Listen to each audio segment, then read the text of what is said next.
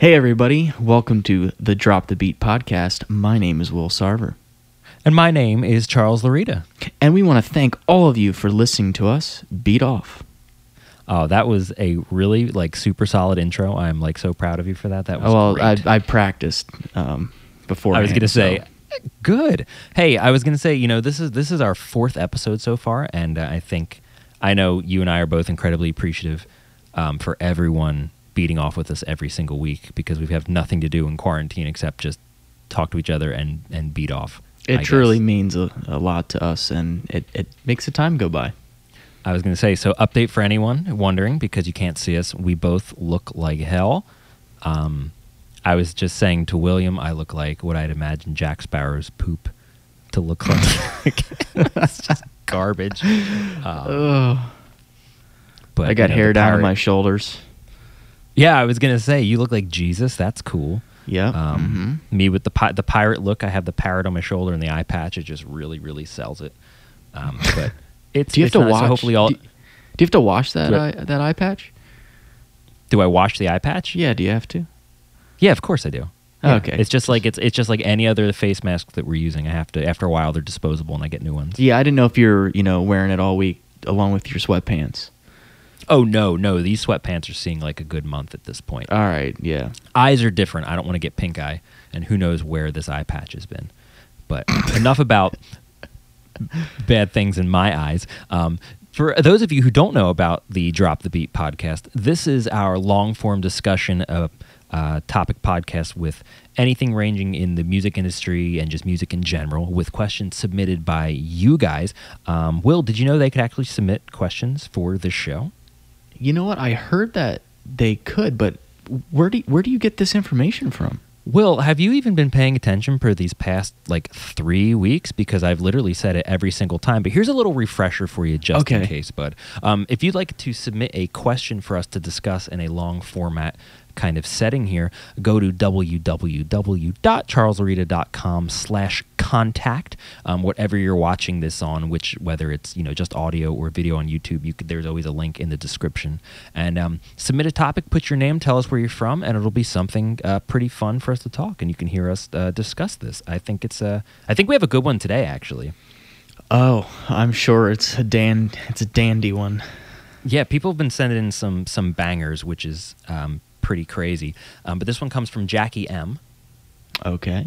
And she is all the way from Massachusetts. Wow, I could not say that. That was horrible. That could have went really bad. Sorry, so sorry, Jackie. Jackie M from Massachusetts. And she writes in, and she says, I've been playing piano for 17 years now, and I'm completely self-taught. I've been thinking about starting lessons and wanted to know if you guys had a preference between self-taught or formal lessons. Thank you guys. Loving the show. So thank you, first off, Jackie, for this sweet compliment. For real. But yeah, we appreciate it. We're getting hit with such deep questions every week now. They're just these existential, oh man, they hit home. They really do. This is a good one, Jackie. Jackie from Massachusetts, which I almost butchered horribly. That's a great one, because I think we talk about this all the time, especially myself being a private music instructor or music teacher. Instructor makes me sound strict. I'm not. I'm and professional. Yeah, professional. I put air quotes. Not us. Yeah, no. That's a great question, because that can go in so many ways, especially if you look at any musicians just in general of what their backgrounds are. Now, I know I learned music through formal lessons for the most part. What about you, William? What was your kind of musical upbringing? Yeah, I guess I could say the same. I mean, there's always an asterisk next to that, because I know you and I guess we're formal, but definitely branched off from that kind of thing. I think we're definitely both a hybrid of the two. Yeah, definitely. But for me growing up, my dad played drums, so that's kind of where I got a lot of the passion and the ability to do some of it. And in the beginning, it was a matter of him just kind of showing me what he knew, So, you know, that's how it kind of started, and I started to get the, you know, have a knack for it, and then it progressed into... That's the best, though. Yeah. That's great. It was definitely a natural progression, for sure. See, that's always cool. I always relate something like that, which this outlook changed my view on music completely, is Victor Wooten, who is one of my favorite musicians, and just man. People in general, because I could just listen to that man talk for literally ever. And I went to a clinic... a few years back at a local music store, and he literally played maybe 2 songs, and he just spoke the entire time. And that was cool because I learned that he was like huge into Marvel comic books, so that was really fun, and made me feel a lot better about myself for the time. But he had a really cool point where he said, and this was like completely eye-opening, and it's exactly you and your father's musical relationship, where he was like, music is a language. And he said, you know, you learn so much better by playing with someone as if you're speaking the language together. Because how did you learn to speak when you were young? It's your parents didn't just give you a list of words and you go into a room for 30 minutes and recite them. No, you learned because you were around people speaking that language and you picked it up. And he's like, music is exactly the same. So that is literally you learning with your dad, where it's you pick it up because you're exposed to it in a positive kind of light. I think that's like incredible. That's a really good way to put it. I mean... Yeah, Victor Wooten's the man for anybody that's he is wondering. Check him out. But he's totally right, and that's kind of how it was. I mean, because I was so young, maybe 3, 4. It's like, oh, wow. You know, what else do I really know? You know, not much at that point. So really, it was exactly what you're saying. It's trying to learn. It's a form of communication. And you just do it by somebody showing you or just listening and visually seeing it. And then it just progressed from there. And then it's like, you know, I think he should probably start taking some lessons, because it stuck. I wanted to do it. I enjoyed it. And they tell me... Did you continue doing it? Are you still doing it today? I'm still doing it today. And okay, good. I'm just making sure. It's interesting because I was just talking with... my wife about it, that I've always, you know, for years, you know, things come and go, and you know, I ended up like, you know, as far as sports and things like that, I dropped a lot of it. I stopped doing it. Yeah. But I really thought back, really the only thing that has stayed consistent from pretty much the beginning of my existence to now was music and drums. That's the only thing that I've had and done consistently to this day. And honestly, it's been the hardest thing for me to do at some points in time, and some of the biggest challenges I've ever had. But at the end of the day, it still comes out the winner. And I thought that was very interesting. Yeah, no, that's great though. I mean, I never really thought about that either. I think, you know, what you were saying, the challenge is the best part about it. Yeah. I think that's why we constantly seek out things like that. Like I had one of my students' parents the other day, because now, you know, we're at home, so I'm doing online lessons, which is very, very weird. But one of my students' parents, he's a younger student, and his mother was like, oh, one day you'll be a master like Mr. Charles. And they do call me Mr. Charles, which is hilarious. So much older now. I know. And such a distinguished mustache. But Mr. Charles said, you know, that because they called me, they said, oh, one day you'll be a master. And I said, I'm not a master, and I never will be a master, and I'm completely content with always being the student. And the mom was like shocked, like her jaw hit the ground. And she's like, why? And I said, because I feel like if you're ever a master is always something I feel like that's self-proclaimed. And yeah. I really feel... You know, depending on which form of master you have, but I always feel like, you know, if you're a master, you have done everything there is to know and play, thus there is no point in doing it anymore. And it's like, I learn something new every time I sit down to play. Yeah. And I'll never be a master, and that's the most beautiful thing. Like I watch people who bowl, and you know, they'll bowl a perfect 300 game every single time, and I think that must be so boring. That's true. Because there's nothing else after that. Yeah, there's no margin for error. What do you do at that point? I mean, it's not boring probably getting those giant checks. Checks that they, yeah, like that's cool. But it's like, oh, I can get used to this. Yeah, I mean, obviously there's different versions of master. Like if you're a beast master and you can, you know, control any animal, that's kind of cool. But that's a different form of the word. Or a Pokemon master, but we won't get into that because I don't want people to unsubscribe from us. But no, for me, it was always, it's always, there always is a difficulty curve because I'm always pushing and learning. So I think that kind of goes back to what you were saying, where it's, you know, sometimes fairly difficult, but you still do it because it's what you do and what you know. It's a part of you. Like you couldn't not, you know. Right.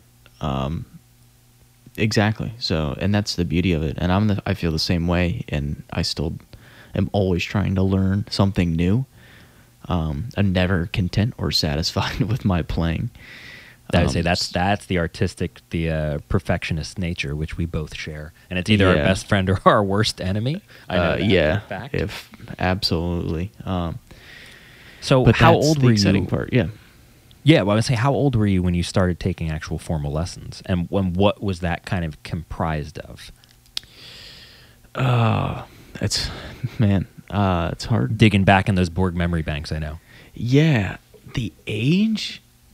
if you had to guesstimate what it was. If I had a guess, oh man, I'm sure that I'm wrong. God, I'm a big lame-o because I remember everything.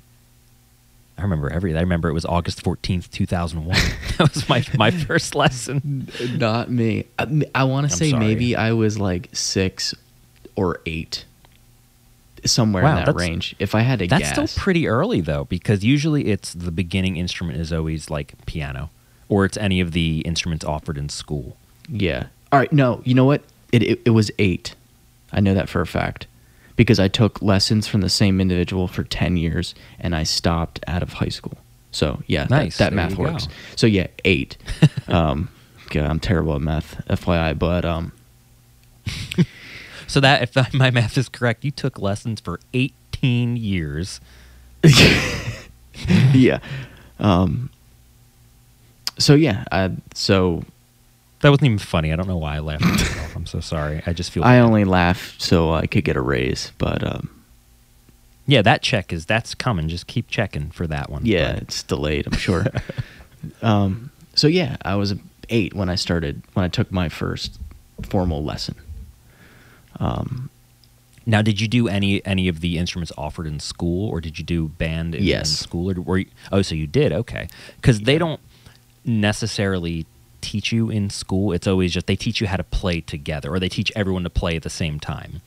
They never necessarily give you lessons. Like I did orchestra in school, and I remember because you could start in 3rd grade with either violin, and then in 4th grade you could do band with like brass and woodwinds and percussion. And I remember listening in 3rd grade to the violins and cellos and everything, and they just sounded way better than the band did. So I was like, oh, I'm gonna do that one. And my that was a big deal for me because I wasn't even going to do music like at all. So me being in 2nd grade and being obsessed with the Spice Girls, they got me to do music. They forced you. Because my mom...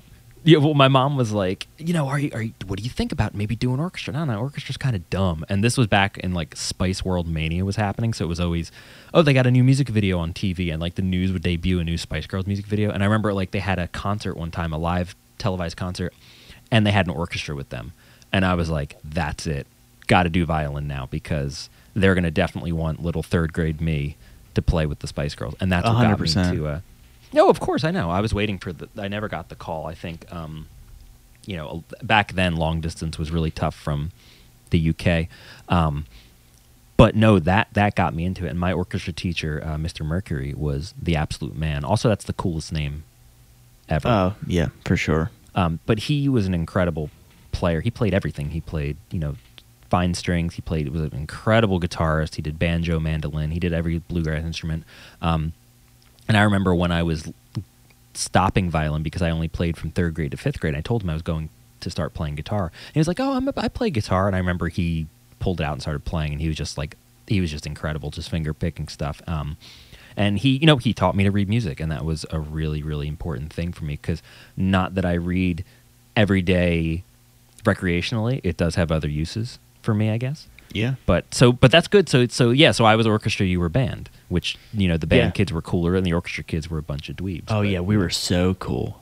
You guys were like the jocks, man. Yeah, but yeah, I was in the school music program from the beginning. It's like, you know, as early as you can do it in school is when I started. Yep. And I never got out of it. So no, neither did I. I stayed true to it, but like you said, in elementary school, it's really not so much lessons. No. You know, because the person that was directing, you know, the band and also like doing my quote unquote lessons was not a percussionist. So that's how it always is. Yeah. That was me in middle school, going into middle school playing guitar, wanting to play in the school band. And saying, oh, I want to play guitar. And like, oh, we don't need a guitar, we need a bass. And I was like, shit, I don't play that. And they're like, well, it's pretty close to guitar. And I realized I didn't know anything about bass clef, and I had to teach myself. And that was horrible. And I was not a fan. But then obviously, like, I adore it. And, you know, I read bass every day, God, in middle school and high school, because that's all I did for band. It was all bass stuff, which was great. Obviously, right. I read treble, no problem, too. But bass, it was just a cold read kind of thing, like that. Yeah. But that I taught myself, because I think, you know, for you and I, for creative as we are, even though lessons are super, super important, I know, you know, God, just teaching yourself and kind of playing around with it is just equally as important, because that's how you kind of learn. Yeah, unless it's just me, I agree with that. But I don't think so. No, I agree 100%. Having the lesson structure was great. But also part of it is you have to figure it out on your own and see how things work out for you, and everybody's different. So, you know, like especially for drums, it's like you're going to have 10 people lined up and they're all going to hold the sticks differently. That's true. You know, everybody's body is different. But, you know. That's a good thing though. I mean, unless you're looking for uniformity, but I always thought that was kind of nice. Like, that's like drumline. Oh, yeah. Yeah. For me, teaching-wise, there's a lot of things I don't mess with, because sometimes there's proper technique and then there's individual style. And style for me was always important. 100%. Because there's so many players that we look at, whether they've taken formal lessons or not, and they have their own little quirky style. Like the one guy I love is Jeff Beck. And I've heard him guitar-wise. Him guitar-wise playing. He plays with his thumb for, like, everything. And it's really weird, right. But, like, it's awesome. Or, like, one of my favorite bassists is James Jamerson, who's one of the Funk Brothers. And he played bass with one finger for everything. And it's like, you know, no one would dare mess with technique like that when you literally have hands of gold. But I think there should be a good balance of like a formal lesson as well as kind of just messing around and learning the instrument yourself, because you're kind of learning yourself through the instrument, if that kind of makes any sense. Like I had a friend who was an incredible piano player, and she only ever read music. She never, you know, improv'd at all. She never knew what she was playing without the sheets. So I'd be like, oh, let's just kind of play. We're going to play these chords. And she's like, all right, what are the notes? And it's like, come on. Like, there is a point where there's got to be like an equal balance of both. I don't know if you've ever experienced that with anybody playing-wise. I mean, because it can be a hindrance, which kind of is a shame. But for sure. And I think the first time that type of scenario struck me was when I started to study and play jazz. Yep, that'll do it. So, and, you know, it does become a problem in that scenario when, you know, a lot of it can be freeform and more improvised, but you still have somebody's head in the page. So, yeah, like, that's true. In that aspect, it's difficult because they're not particularly listening to the other musicians around them. And that is everything in that type of playing. So in high school, when like I really started getting into jazz and started doing it, we worked a lot on getting your head out of the page. That's incredibly important, yeah. So it was a matter of, you know, understand what you have to play, practice it, be prepared, and now don't look at it. Now you know what to do, so now you just have to listen to everybody else and play along with them, play off of them. It's yet again a form of communication, you know, and that you're trying to have a conversation. Listening is the biggest part. 100%. And I know in my playing, it's all listening when I play, and it's not to myself. I know that may come as a surprise to people, but I don't listen to myself. I'm the last thing in my head when I'm playing, because I'm focused on what everybody else is doing. I'm trying to listen, and I'm trying to gel and feel everything and play off of each other and have a conversation and commute with everybody that's around me. So, well, that's like whenever we play, you know, I'm listening to you and the bass. That's the most important thing for me, is the rhythm section like that and listening what we're doing for all three of us to be together. And it's crazy because that's not something that's taught, but it's definitely learned, and that usually is only learned from doing it. Right. And I think that's just incredibly important, because there's a ton of things that you do learn from formal lessons, but there's a lot you don't learn, like for stage performance and just, you know, presence on stage and playing along with others or gelling or playing with feeling. There's a lot of that, you know. You can read every book on it in the world, but unless you actually are hands-on doing it, or you're up there doing it, or, you know, playing with other people, that's important. And the big rule we always had musically growing up was you always want to play with people better than you. I was just thinking about definition, that. Whatever the definition of better than you is. Because that's how you and I remember that one of my friends saying, you know, one of my music colleagues, I say colleagues, this is me when I'm like 16, 17. But colleague being, you know, 2 or 3 times my age, saying, you know, one of my mentors, he was like, you start to become really good when you play with other people. And it's kind of like all the formalities you learn from lessons are kind of pushed to the side because it's a completely different sport. I wouldn't say it's not, you know, out of the ballpark. It's a completely different sport at this point. You know, so you're going from badminton to backgammon, the two manliest sports I could think of off the top of my head. Right.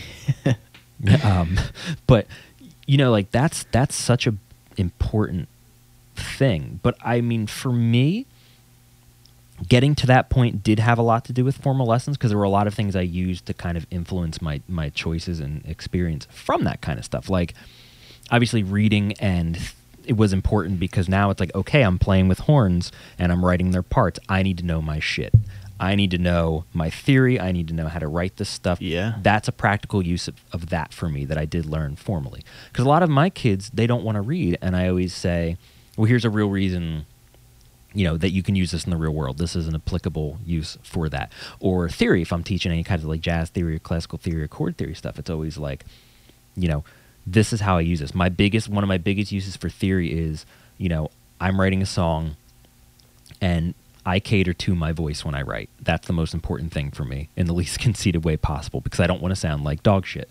So I always will transpose it into a key that suits my voice the best, where it's a kind of comfortable range, pushing a little bit of the high end. And I learned, you know, the theory stuff from school, and then I ran with it though. So I learned the basics of it, and then I kind of pushed it. And I never wanted to learn the rules, because I was like, oh, this is dumb. I don't want to learn the rules. But then you realize, man, there's so much you can do with it. It's almost more so it's like, here are your paints, and that's what you get from lessons, this great array of paints. And it's now, dude, you got to paint the picture. Like, they don't do that for you. Yeah, no, that's a really good way to describe it. And I agree. Well, with it fits the art vibe, I guess. I don't know. Yeah, that's just me. No, I mean, I think the foundation is great to have, and it is important to know. And you know, me starting out, I was one of those that. I don't want to read.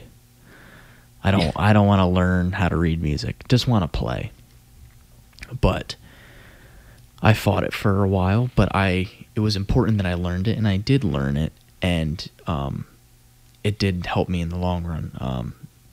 Because once you understand how to do all that and have your foundation, then it becomes second nature. Good point. Now you are at a different level where, you know, you don't have to think about that anymore. Like, you can, somebody can give you music right away and you'll play it no problem. And now you can read it, like subconsciously read it. This is hard to describe. Subconsciously, no, that makes sense. Read it, but you can now enjoy playing it and you're listening while you're doing it at the same time because you don't understand. Have to think about it. Exactly. Right? You don't have to think about the notes on the page because you can just visually see it and you know how to play it and how to read it because it's second nature. And that's when it kind of clicked for me that, oh, I get it. You know, I understand it and I'm glad that I did. And it's, you know, it's. But that's good for you because you used it how, you know, how it was necessary for you. And it got to the point with you where it's like, you know, yeah, you get it, you understood it. It's a nice paint for your palette, but you know, you paint with it a different way. And that's awesome. Like, that's a great way. 'Cause I mean, for me, I was thankful that I did orchestra before I went to guitar lessons, because orchestra for me, I had to read music. I was forced to do it because that's the only way you play with everyone else. Yeah. And I think that was nice because that did teach me a lot of the fundamentals of it. So if I ever have to speak it or teach it myself, it's like, okay, cool. And then when I got to guitar, it was obviously I was being taught, you know, reading, you know, more intense reading and scales and chords and all that kind of stuff and theory here and there. But I think once it all kind of came together for me branching off and starting improvisation, it was kind of, yeah, I have the ideas of reading and things like that, and I'm still using them, but not in the proper way. It's, you know, like I have them, I understand them, and now I'm going to do me. And yeah, I'm kind of taking a little piece of each one, even if I'm not, you know, even if I'm not reading music every day. Like, that's one of my students hated reading so much, where he would just read the piece once and then just memorize it. That is 100% me. But that's such a good skill, because if you're stuck in that page, like you were saying, and subdividing and counting every rest, we've worked with players like that, where it's like, you know, you're in there, you're so subdividing every rest, but you can sing this part to me. You shouldn't have to read it. Yeah, maybe use it as a roadmap to know what notes, but don't subdivide and count every 16th break and rest and things like that. You know, like I have one of my students' parents.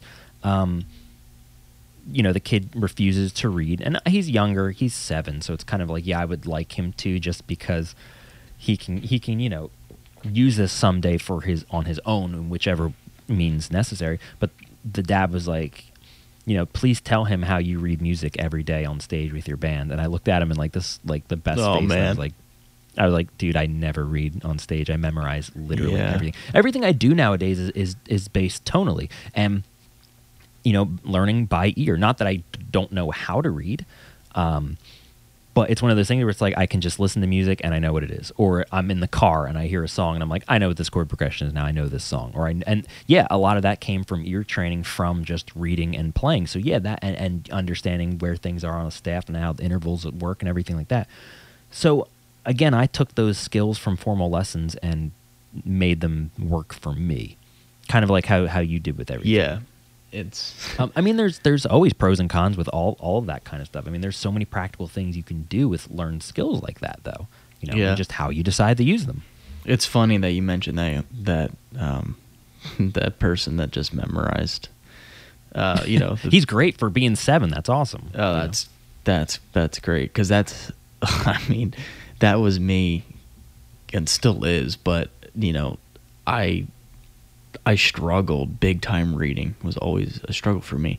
So like, when I'd have to play like a mallet piece, you know, it's like several pages long. Well, I wasn't able to read and play it at the same time. I couldn't connect the two. I mean, if it was a drum set part, you know, different ball game. Were you doing 2-stick technique or a 4-stick? 4, but both. But I had to learn 4 and. See, reading that's really tough, though. And then having to watch where you're going, you know, which is on essentially the giant piano. Who would want to read and play that? That's very tough. So what I ended up having to do was just completely memorize it, because that way I can visually look at my hand and see what I'm playing, because I could not look at the music. So I would, when I was practicing it, I would just have to take it section by section and memorize it completely. So yeah. when I go to perform or for, you know, for a grade or whatever, they're like, you didn't look at the music one single time. I was like, because I can't. Bet your ass. Yeah. No, but that's even better, though. You walk into an audition or something like that, and your head's not in the sheet, and you're just memorizing it, and you just know it. Yeah, you can just really focus on your playing.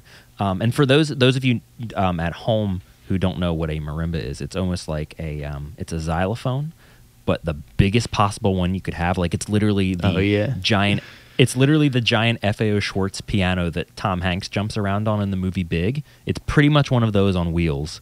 They're pretty awesome. Each one of, yeah, and oh, they're super cool for mallet. I'm assuming when you said mallets, it was for marimba. Yeah, you're right.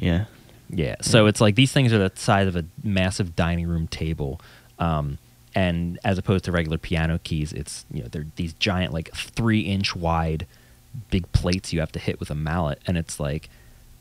I don't think I could read that and play at the same time. I'd have to be looking at my hands. Like that's not something I would feel comfortable on. It was difficult, but if I spent a little bit more time and really learned it properly, then it would have been easier for me. But I just done a lot of things by memory. But but like you were saying, like a lot of that can't be taught in formal lessons. It's you just have to experience it. And that's part of it. But let me ask you, so on the other side of all of that, what's your take on somebody completely self-taught? There's pros and cons for sure. I'm, and it's funny because I teach, I've been teaching for 14 years now. And it's, I'm not completely advocating for lessons. I'm not against people learning themselves. Now, I don't know Jackie writing in if she, is older or not, or if she's younger or what have you. But going into starting lessons is always interesting like that because, you and I both know a lot of players who are self-taught, never read, no theory per se, just from playing it because they know what works or know what sounds together. And they know their notes, they know their chords, they know this kind of thing and that. There can be some hindrances here and there. Like I know you and I have worked with some players in particular where we'd be rehearsing and, self-taught would be trying to play, something they've heard from one of our songs and, it's easily found within a shape on the neck. Like we're talking about specifically like a bassist, it's a good example. Yeah. And the neck of a bass, not a neck of a person. Yeah. Not the neck of a person. That's like some Jeffrey Dahmer stuff. We're not getting into that in this episode. Yeah, not this episode. No. But, and they would play a pattern, and I'd be like, oh, you could play this a lot easier if you just use this shape. Or, they might not know where all the notes are on the neck. Or playing something together was like, oh, yeah, some of these chords are not necessarily in the key, and they don't work, or this. So there are hindrances in that regard where it's like, there are things that you and I take for granted because we do it every day and we do it so damn much, but to someone who's completely self-taught might not know that. Now they can get around and they can play and they can keep up for the most part, but, there are things that you and I would look at as simple where someone who has never taken lessons before or never had proper instruction would never really, think about. Or it's like you and I speak a lot of times in like theory talk. Like I'll have a chart I'll give to you or something. I'll be like, all right, so it's going to go to the 2 to the 5 and resolve back to the 1, and you're going to fill into the 1, and it's going to be on the end of 4. And it's like for anybody, listening. Yeah, it's another language. To the crazy, like, jive turkey shit I just laid down would have no idea. But it's like, you and I doing lessons and especially school band and things like that, we understand that kind of stuff. So, yeah, that's a good point. For you, working with the vast amount of people that we have, whether it's for session stuff in studios or musicians in our group or anything like that, thankfully, for the most part, we've been blessed with always having, guys who really know their shit play with us, which is good. We've had a couple here and there, and that's more so who I'm talking about. Yeah. Don't play with the groups anymore. It is tougher when you're in a crowd where everyone kind of walks the walk and talks the talk, and you have the odd guy out trying to learn, and it's you know, where it's like, okay, keep up, hit the ground running kind of a thing. And not in a yeah. dickish way, but it's kind of like, yeah, you really need to know this kind of stuff because we're, you know, we can't teach this whole time.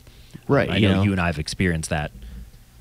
Oh, you know. Yeah, plenty of times. And it's like, we have, you know, we have shows scheduled. We have events scheduled. It's like, you know, we don't have all the time in the world to, you know, go much slowly and trying to, you know, relearn things and teaching somebody. Yeah. It's like, you know, sometimes it's like, you know, we got to, you know, like for me, when I first started in the band, I was like, you know, I just auditioned and then, you know, several days later, you know, I had 2 gigs in a row. Yeah. It's like, you hit the ground running was an understatement at that point. It's like, we didn't have time. There was no time for you to, like, hold my hand as I tried to learn the stuff. No, I came in prepared and I learned as much as I could. I mean, for you, it wasn't even like you had the training wheels off. God, you were on a unicycle. Like, that's how I wish crazy I could ride one. Yeah. I would break my teeth. But, you know, actually, that's the stupid, as I said, unicycle. That's the one little analogy I make to all of my students with reading music or practicing or playing. I always say, it's like, yeah, you could ask me to ride a unicycle right now and I would fall down and break my face. But if I did it every day, I'd probably break infinitely less teeth and I would get better at it. Yep. You know, yeah, you can't do it now because you've never done it before. Yep. But enough about me when I was in the circus before I was adopted by my parents. You know, it's... You came in and hit the ground running and no one ever had, I've never had to teach you anything. It's just, you know, you get it. And whether that's just your own kind of ingenuity taking over or whether it was an amalgamation of your personal playing versus things you've learned from lessons, you know, who knows what it is coming together. Because at this point, you're not really questioning that. It's just, you know, pistons are firing and it's just go. And yeah. You just do. And that's the number one thing. It's, you know, whether it's music lessons from school, from an instructor, from college, whatever. It's the number one thing I always say, can you play? That is all that I care about. I don't care about instructional background. I don't care about any of that stuff. Can you play? Do you know the stuff? And that always matters most to me because I've had people who come in, we've worked with, who are always like, I'm a music major. I got this big degree. I got that big degree. I got this big degree. I, you know, whatever. Wash Buddy Rich's feet. And it's like, okay, great, good. Can you play? And it's, no, it's not. We've had people come in who couldn't read anything, barely know the names of their strings, and they are fantastic players, and they can just do it, you know? Yeah, yeah. They could speak the language without reading the language, and that's always super important. Because I always say, like, the communication more so is important than the reading aspect of it. Because it's like, yeah, you can read this menu, but can you order anything from it? You know, that's always important for me because I'm a big fatty fat, and I like my food. It's like we just want, you know, at the end of the day, you just want to, you know, you want to hear them play, you know. Yeah. Can you play it? How do you know, how does it sound? How does it feel? And yeah, and I don't care how you get there, you know, as long as we can make it work. 100%. I mean, obviously, if there's some discrepancies where it's kind of like, yeah, we need to get to this, and this was something that's easily learnable, and you don't kind of know, you know, being a self-taught thing, yeah, that's a problem too. But then we've also, you know, you can just, if people just get it, they get it. Yeah. You know, that's important. But like I always say, there are always lots of, you know, impressive things that you can get out of formal learning, because I wasn't crazy about reading music either. But I'll say, you know, my high school now hires me back every single year to play in their pit band. I play bass or guitar with them, and that's cool because I'll go in for rehearsals, and they'll drop the book in front of me, and I'll do a couple rehearsals and like 6 shows, and that's a great paycheck. And it's literally, I have to come in and know the music immediately, and I have to just cold read it and just go. And that's important because that's me, you know, reading music. And that was, you know, a skill I learned from instruction. Yeah. Obviously, now I got better at it doing it over time. Because that was just me putting in the time to practice. Or like another great one I had was I do a lot of studio session work, and I had this one gentleman, he was a sax player, and he hit me with literally just a sheet of all just Roman numerals, and it was just the chord symbols. So instead of, it was like for like the big theory dorks listening, it's always, you know, your 1, your 2, 3, 4, 5, 6, 7, all the chords in a key. And he would just say, okay, we're going to do this in four different keys. And it was all sax keys. So he's like, we're going to do an A flat, D flat, B flat, E flat. It's going to be a walk at 220 BPM. Are you okay with doing that? I don't know which one we're going to pick. So, and it was just a sheet of Roman numerals. And it's like, good thing I knew my theory for that, or I would have shit myself in that studio. And it was scary, but it worked. And that was something, you know, I learned a lot from instruction, but I also learned a lot on my own because I got really into theory when I got into writing. So that was like incredibly, incredibly important. And if I didn't know that, I wouldn't have gotten that gig or gotten asked back by him. So it's like, you know, you can get some good paying gigs for reading well or being able to just jump in, whether it's just jumping in with reading or just jumping in with just playing in general. Yeah. You know, and I know you've gotten some awesome gigs and opportunities from stuff like that too, whether it's just from your individual playing or from, you know, more practical lesson kind of stuff playing. Yeah, it's all, I mean, especially the studio stuff. I mean, you know, I know you've done a lot of studio stuff. So. Yeah, I love the studio stuff. But, you know, as far as like studio musicians go out there, like those guys are some of the best players out there. I mean, you don't even know their names, most of them. It's sad, but those guys can read because yeah. They have to. They have to. It's literally you get called into the studio. They give you the sheet of music, whether it's fully written out or it's in, you know, some sort of Roman numerals or like I know Nashville number system is a totally different system of writing things. Yeah. Yeah. And it's thrown in your face and, you know, you got about maybe 30 minutes to look at it and you're going to start, you know, recording tracks. And you can't mess up. You can't mess up because somebody has already paid for the studio time, and every take is money. It costs money for every take if you have to redo things, if you screw up, whatever. So you really can't. So it's a matter you come in, you read it briefly, talk it over, and then next thing you know, recording light is on and you got to perform and it's got to be perfect. Yeah, and that's I mean, but those sessions. They sometimes cost like $10,000 a session for how many players that you're paying, yep. Which is crazy. So hey, if that's an incentive for anyone to take lessons and learn to read, there you go. You could really make some serious money. Absolutely, and then you know I'm sure there's also opportunities that they don't have to read anything. No. You know, someone might just play him a track and like this is what I'm looking for, or someone just like hum a tune and. Whatever. Yeah, like you have someone come in and just lay a solo down. And it's like. A lot of people for improv, you're not necessarily being taught that. And yeah, you're getting a couple riffs and licks and things here, but that's your own style at that point. Like I know people in my area who took lessons from my teacher and they pretty much play like he does, where they'll kind of all have the same inflection and playing kind of thing. And obviously he's an incredible player, but it's like the individuality is kind of lost there. It's because they never really took the time to explore their own playing and their own style as far as improvisation goes. And you can't really teach that. Like, yeah, you can teach the fundamentals of soloing and the fundamentals of, you know, scales and things like that go into it and playing over changes. But it's like, that's all you. Yeah. Yeah, that's a big important thing. So it's, I guess like what you could take out of, you know, some of this is, I think it's important to be all, you know, as well-rounded as possible, just in the fact that yes, you don't know what situation is going to be brought to you. It could have been any of the things that we mentioned before. You have to be a musical Swiss Army knife. Right, exactly. Yeah, you have to have all the tools at your fingertips, and you got to be ready to perform. And this is if you're trying to pursue a career in it. I mean, I think it's even more important, but.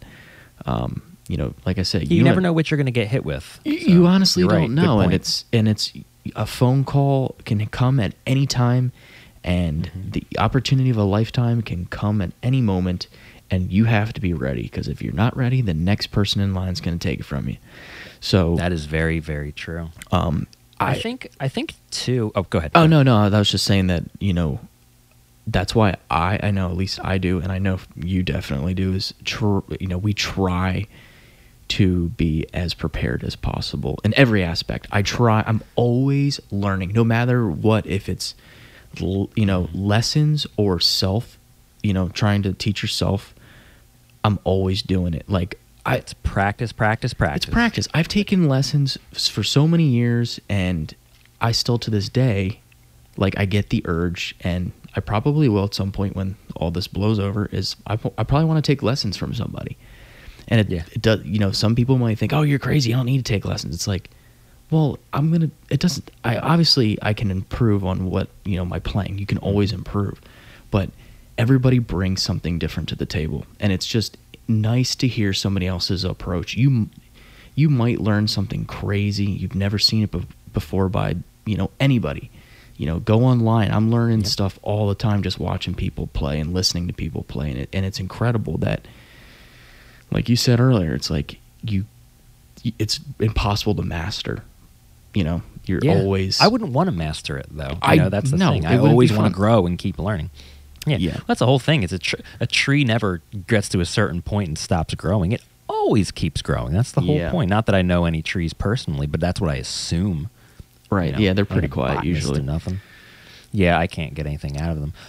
So I don't know, and that's kind of neat about you saying that about going back to lessons, because so many people are afraid to do lessons if they're older, because they think that you have to be young to do this. I have a gentleman just signed up with me.